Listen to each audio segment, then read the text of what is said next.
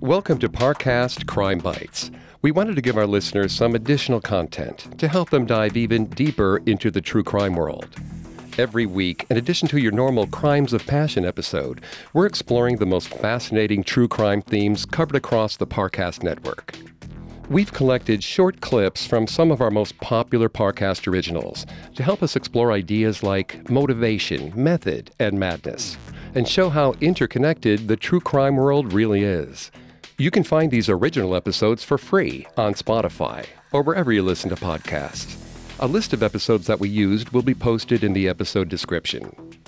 Today, we're discussing cases of unhealthy relationships and examining some of the most notorious couples throughout true crime history.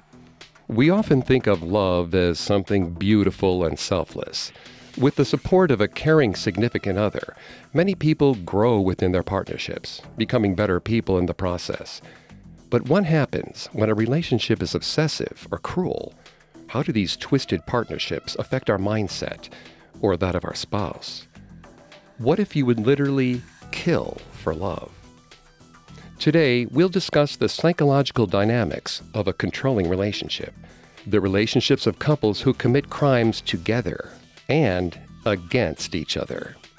Cases of romantic partnerships evolving into criminal partners are very rare. But in those few cases that a couple does decide to commit crimes together, it's usually the result of a perfect storm of intimacy and narcissism. According to forensic psychologist Katherine Ramsland, these couples tend to exhibit a narcissistic edge. This attribute allows them to create a delusion in which they reassure each other that the crimes they commit are not only acceptable, but justified. Similarly, the intimacy this shared delusion inspires only deepens the bond between partners. Forensic psychologist Judy Ho explains that as this rapport grows, it often leads to even more and more serious crimes. But not all crime duos start with two willing participants. Sometimes these partnerships are born of an uneven dynamic, in which one person holds significant control over the other. According to FBI Special Agent Robert Hazelwood, a more dominant partner may coerce a more submissive partner into the murder and mayhem. And more often than not, those compliant accomplices are women. Hazelwood explains that these female partners usually suffer from a history of sexual or physical trauma, which the dominant partner uses to their advantage. They will exploit the submissive partner's vulnerabilities by first creating an environment of total support, showering her with gifts and affection.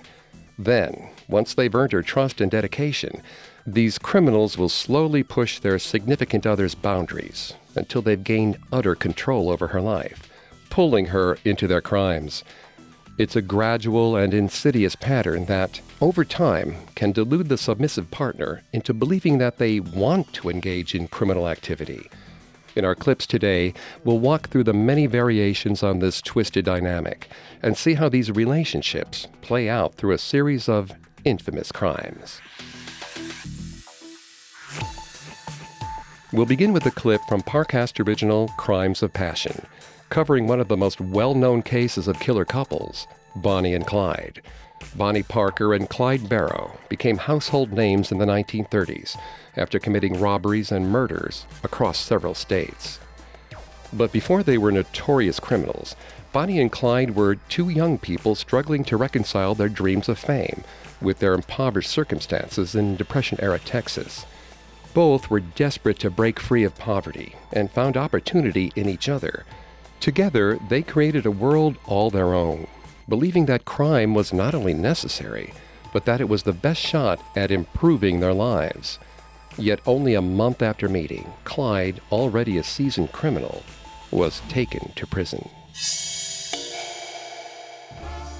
Bonnie Parker and Clyde Barrow wasted no time falling into their brief and infamous relationship. After their meeting in January of 1930, they took to each other with the immediacy of new love, spending their first month in each other's company more often than not. They were two peas in a pod. Clyde came from poverty and dreamed of making music. Bonnie came from poverty and dreamed of making movies. They shared a natural energy and charisma, and valued their individuality.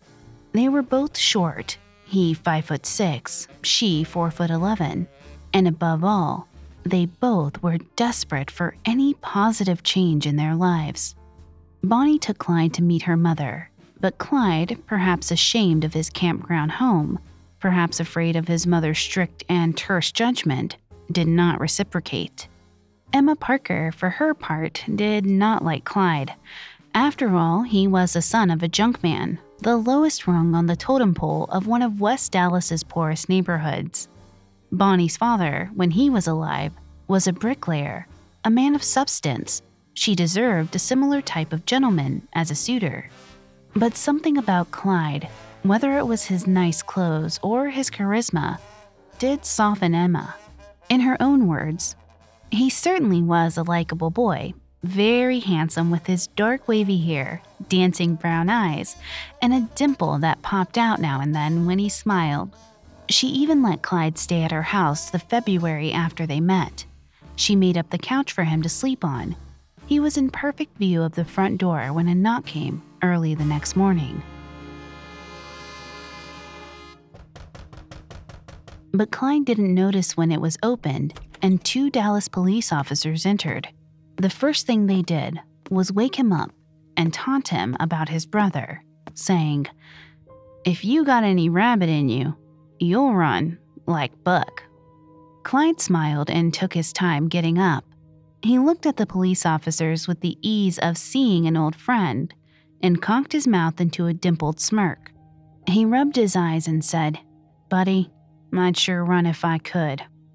As calm as Clyde was, Bonnie was the complete opposite. She screamed and threw herself on Clyde, begging the officers to leave him. Seeing the love struck young woman, the pair of officers felt sympathy, but said there was nothing they could do. Clyde was wanted in several counties. For his part, Clyde remained collected. He smiled and held Bonnie's arms and told her it was all all right. He'd be out soon. They'd be together.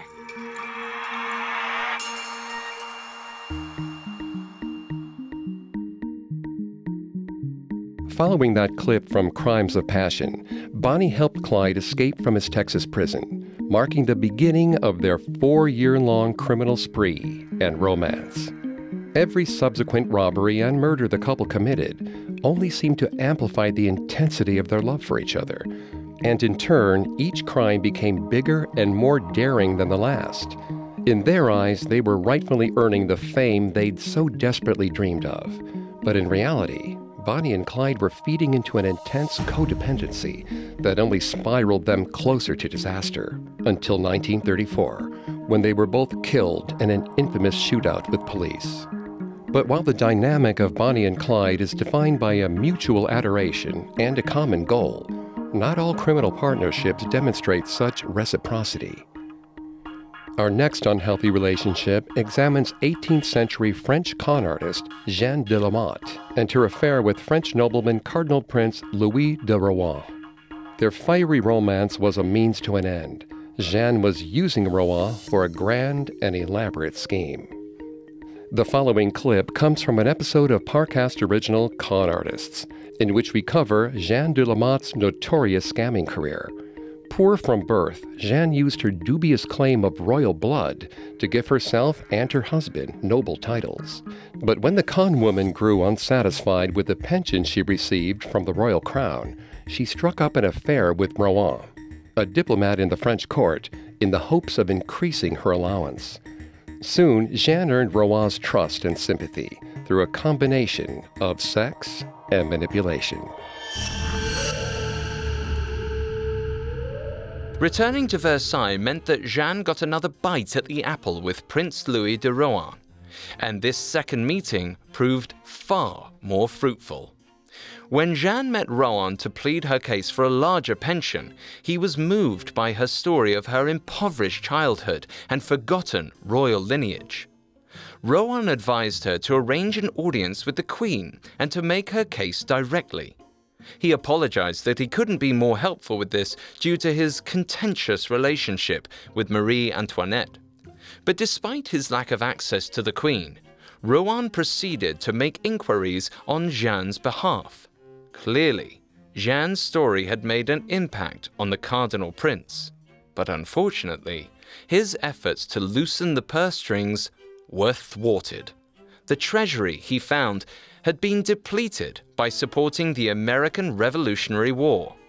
Jeanne continued working on Rohan, wielding her Valois family name as a means of establishing a shared connection and generating trust, an essential step in any successful con. They took pleasure in each other's company, and as they grew closer, their relationship shifted from officer and petitioner to something much warmer. Just how warm their relationship became is a matter up for some interpretation. Most historians seem to think it likely that Jeanne and Rohan's relationship progressed to the carnal, at least briefly. Rohan was something of a womanizer, and Jeanne was determined to use any tool at her disposal, including her body, to achieve the fabulous lifestyle that she believed she deserved. The letters that Jeanne and Rohan exchanged grew increasingly fiery, but as hot as their affair might have burned, for unknown reasons, the fire quickly extinguished itself. However, the pair remained close after their physical relationship ran its course. Rohan continued to assist Jeanne in any way he could, which included providing financial support.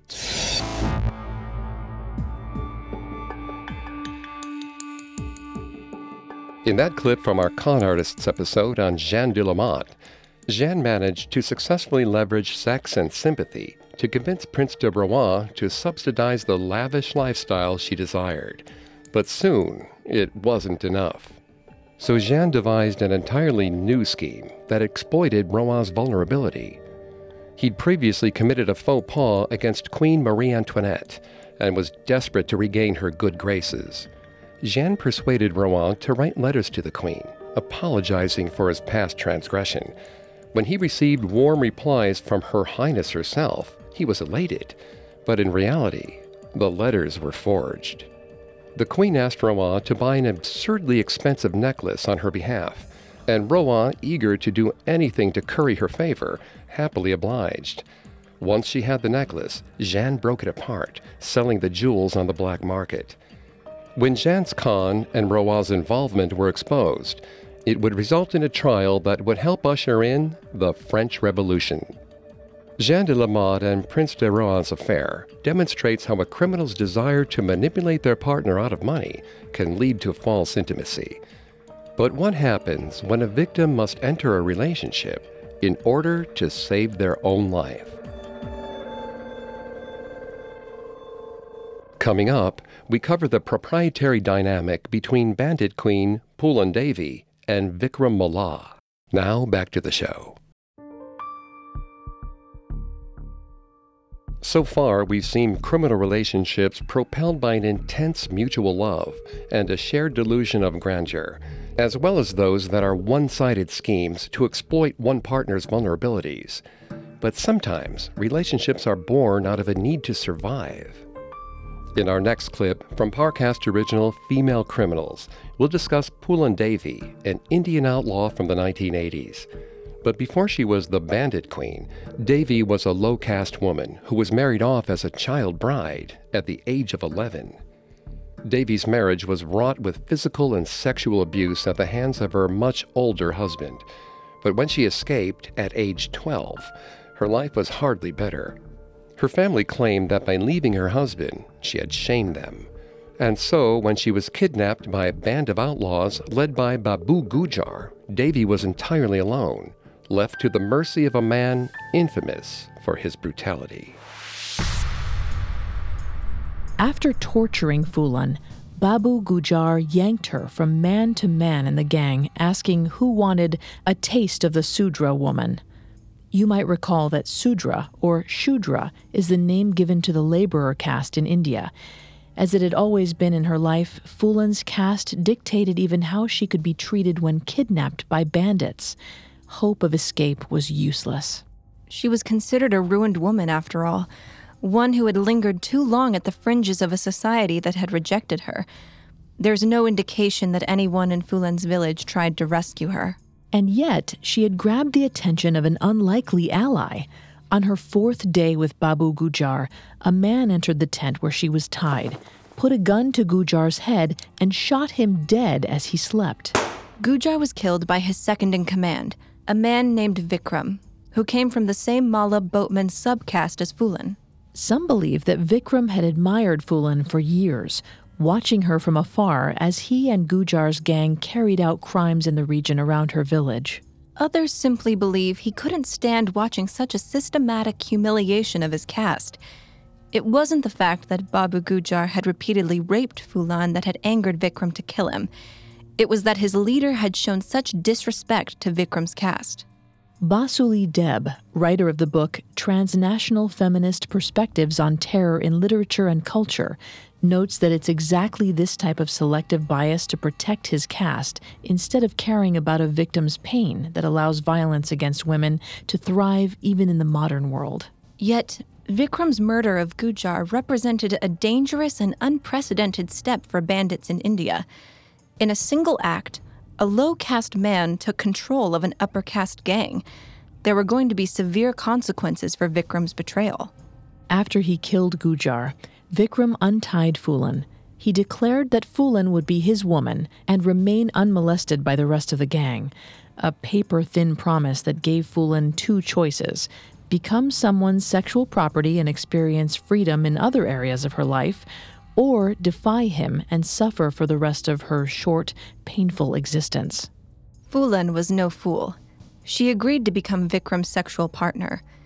Years later, when she was asked if she voluntarily stayed with Vikram, she simply said that property never has a choice. In private, and to those she trusted, however, she said, quote, Vikram was the first man to treat me like a human being, not a slave or a piece of flesh. End quote. With Vikram, Phoolan enjoyed a level of agency and freedom that she had never known.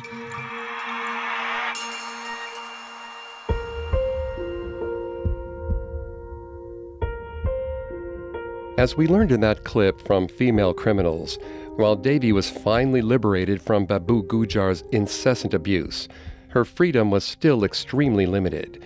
She was left with little choice but to agree to be Vikram's woman. Devi had no idea what would become of her if she rejected him. After all, he had just murdered his leader right in front of her. Facing a decision between more brutal torture and becoming Vikram's property, she chose survival. But when Vikram died a few years later, Devi was finally broken from her bonds. She went on to become an integral part of her new lover's bandit gang and led them into a vengeful massacre. In a rare case, Phoolan Devi had considered the criminal life her possessive relationship had pulled her into and chosen to take control. Our final clip covers a relationship in which the submissive partner was not forced, but rather slowly manipulated into becoming her lover's accomplice. In this episode from Parcast Original Serial Killers, we focus on one half of the Sunset Strip killers, Carol Bundy. By the time Bundy met her partner, Doug Clark, she had already suffered three abusive marriages and was in a relationship with a man who used her for money. Clark, however, was charming, and Carol fell for him quickly. But because Carol was so overwhelmed by Clark's affection, she was blind to his manipulation. After years of verbal abuse and boundary pushing, his total control would eventually lead Carol to murder. She answered a personal ad and got involved with Art Pollinger, a studio executive. Pollinger enjoyed Carol's company and appreciated her sense of humor, but he grew concerned for her welfare when she told him about her relationship with Jack. Pollinger recognized that Jack was using and manipulating Carol and urged her to close the joint safety deposit box that she had opened with Jack. Pollinger drove Carol to the bank so she could close the box. But when Carol opened the joint safety deposit box, she discovered $6,000 was missing. Jack had stolen her savings. Alarmed, Pollinger convinced Carol to put the rest of her money in a separate checking account before Jack could steal it. Carol decided to confront Jack about the theft, but Jack swiftly manipulated the entire situation to his advantage. Instead of taking responsibility for stealing Carol's money, he accused her new boyfriend, Pollinger, of being the real thief. Jack claimed that Pollinger had Carol open a new checking account just so he could steal her money. This manipulation worked. Carol broke things off with Pollinger, the only man in her life who seemed to have her best interests at heart.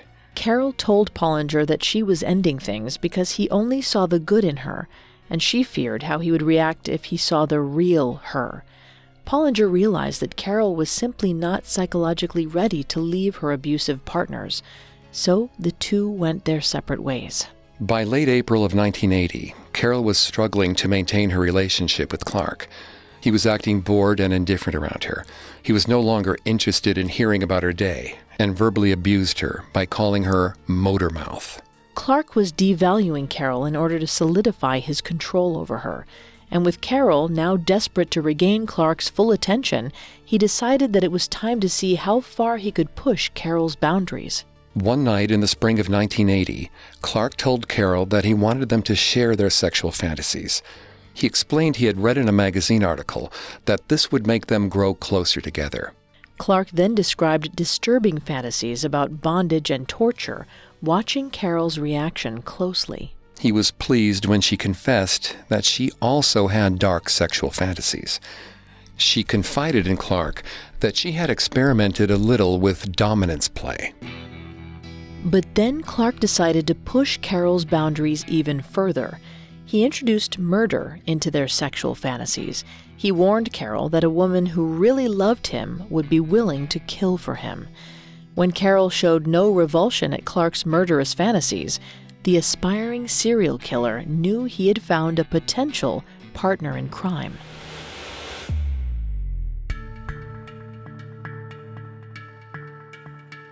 In that clip from our serial killers episode on the Sunset Strip Killers, Carol's lover, Doug Clark, revealed his dark fantasies about raping and murdering women, but soon they would become a reality. Clark would go on to kill and rape six women, and Carol helped him hide the bodies. Carol herself was only directly responsible for one murder, that of her former lover, Jack Murray. Carol confessed to Jack about what she and Clark had done, but then, fearing he would tell the police, she shot and decapitated him. Ultimately, Carol confessed to authorities about this murder, as well as all of the crimes she and Clark committed together.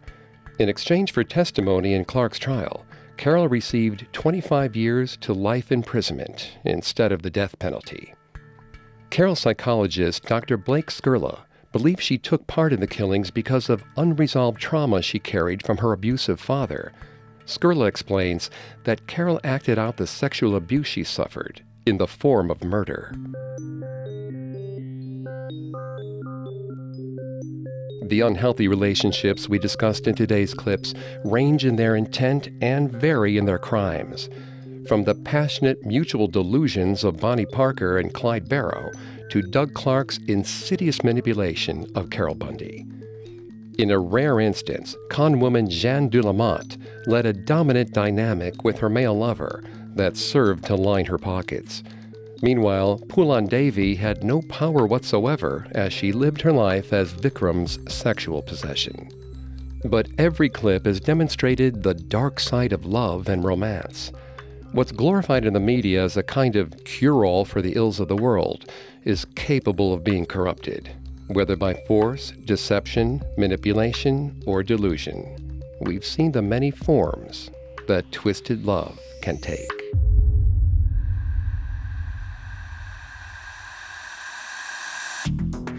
Thanks for tuning into Parcast Crime Bites. We hope you enjoyed this episode on unhealthy relationships. We'll be back next week with a brand new episode on suspicious celebrity deaths. Why are we so intrigued when a celebrity dies? And what happens when another celebrity is accused of playing a part in their death? If you'd like to listen to the episodes we discussed today in full, simply search for our Parcast original shows, Crimes of Passion, Con Artists, Serial Killers, or Female Criminals on Spotify. Not only does Spotify already have all your favorite music, but now Spotify is making it easy for you to enjoy all of your favorite Parcast originals for free from your phone, desktop, or smart speaker. And don't forget to follow us on Facebook and Instagram at Parcast and Twitter at Parcast Network. I'll see you next time.